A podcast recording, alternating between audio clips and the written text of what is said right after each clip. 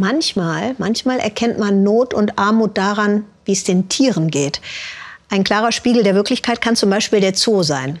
Also schlägt Daniel Hechler aus Kairo vor, lasst uns mal nach Karthum, der Hauptstadt des Sudan, blicken. Just am vergangenen Freitag war der sudanesische Premierminister Hamdouk bei der Bundeskanzlerin und er kehrte mit dem deutschen Versprechen heim, Hilfe zu bekommen. Im letzten Jahr, da wurde ja der Machthaber Baschir gestürzt, nach dreißig Jahren Macht. Heute herrscht eine Übergangsregierung aus Militär und Opposition, aber stabil ist das auf gar keinen Fall. Das bekommen viele zu spüren. Menschen und die stärksten Tiere. Sie war nur noch ein Schatten ihrer selbst. Haut und Knochen, nach Wochen ohne Futter. Heute ist Ken Daka wieder auf den Beinen.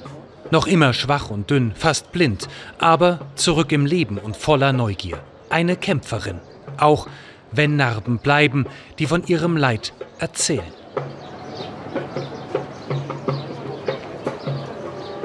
Er hat sie gerettet. Osman Salih schlendert Mitte Januar durch einen Park von Karthum, entdeckt rein zufällig in einer Ecke diesen gruseligen Mini-Zoo. Wilde Tiere, auf wenigen Quadratmetern zusammengepfercht, ohne jede Fürsorge.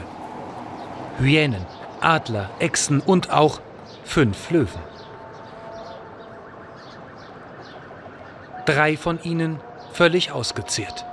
Ken Daka scheint dem Tod geweiht, Osman ist fassungslos. Man konnte gar kein Fett, keine Muskeln mehr sehen. Sie war ein Skelett am Boden, konnte sich nicht mehr bewegen. Der Käfig war extrem dreckig. Es war traurig, sie so zu sehen. Osman konfrontiert den Betreiber des Tierparks, der reagiert kühl.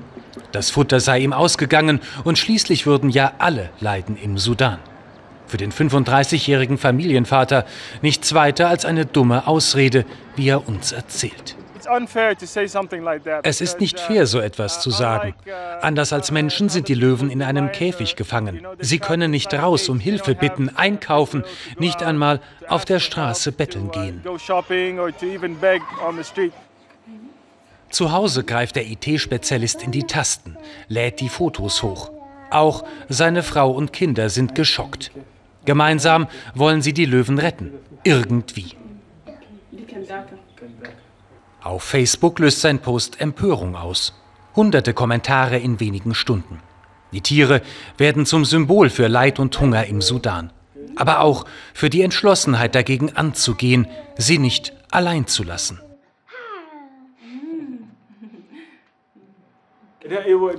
Ich war überwältigt. Ich konnte mit dem Druck nicht umgehen. Es waren einfach zu viele Nachrichten. Ich musste mein Handy auf lautlos schalten, weil es permanent klingelte und ich mich darauf konzentrieren wollte, das Problem zu lösen. Es werden hektische Tage für Osman. Er pendelt durch Karthum, organisiert Futter, Medikamente, nimmt Kontakt mit der Regierung, Tierschutzorganisationen auf und erlebt enorme Hilfsbereitschaft. Trotz Armut, Not und Mangel im Sudan. Die Wirtschaftskrise lähmt das Land. Kilometerlange Schlangen vor den Tankstellen. Das Benzin ist knapp, auch Medikamente fehlen, Jobs, Perspektiven.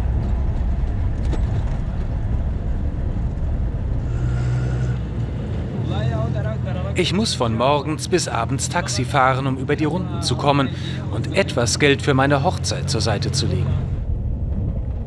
Es ist das Erbe von dreißig Jahren Diktatur und Vetternwirtschaft. Das Volk hat das Regime zu Fall gebracht, nach monatelangen Massenprotesten.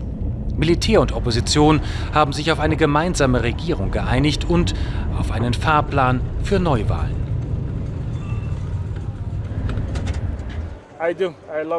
Ich liebe mein Land sehr und ich habe tatsächlich die Hoffnung, dass die Dinge jetzt besser werden. Bei den Menschen in Karthum ist vom Wandel allerdings noch nicht viel angekommen. Für Brot müssen sie Schlange stehen, oft stundenlang. Das Geld sitzt knapp, die Preise steigen. Und doch sehen viele nun endlich Licht am Ende des Tunnels. Ich bin optimistisch. Wenn die Menschen zusammenstehen, entsteht Gutes. Unser Land hat reichlich Bodenschätze, nicht nur einen, sondern drei Flüsse, auch fruchtbaren Boden. Stolz, Solidarität, Zuversicht. Das spüren sie auch im Tierpark. Nach Osmans Post stapeln sich dort Fleisch und Futter. Freiwillige Helfer bereiten spezielle Kost für die abgemagerten Löwen zu. Hackfleisch, Katzenfutter, Vitamine, Proteine, Antibiotika.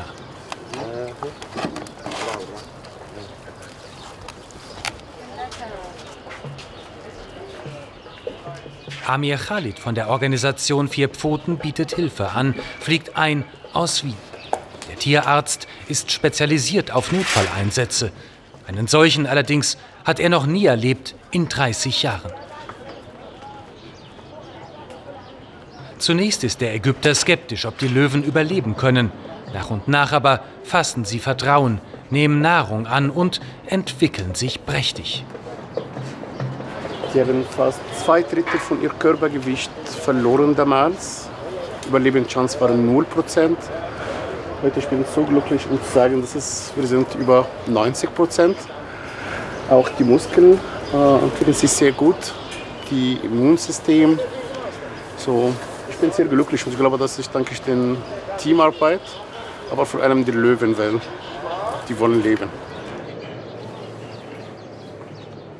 Eine Teamarbeit mit Happy End und ein Beweis von Menschlichkeit auch gegenüber Tieren, wie Amir Khalid und Osman Salih glauben.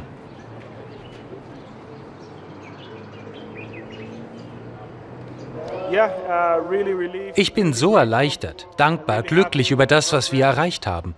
Sie schaut nun endlich wieder aus wie eine Löwin. Die Regierung will nun ein Gelände vor den Toren der Hauptstadt für die Tiere zur Verfügung stellen. Artgerecht, mit reichlich Auslauf. Osman und Doktor Amir sind von den Plänen angetan. Alle ziehen jetzt an einem Strang. Es ist eine Geschichte, die hoffen lässt für die Löwen, aber auch das ganze Land. Ein Land im Umbruch.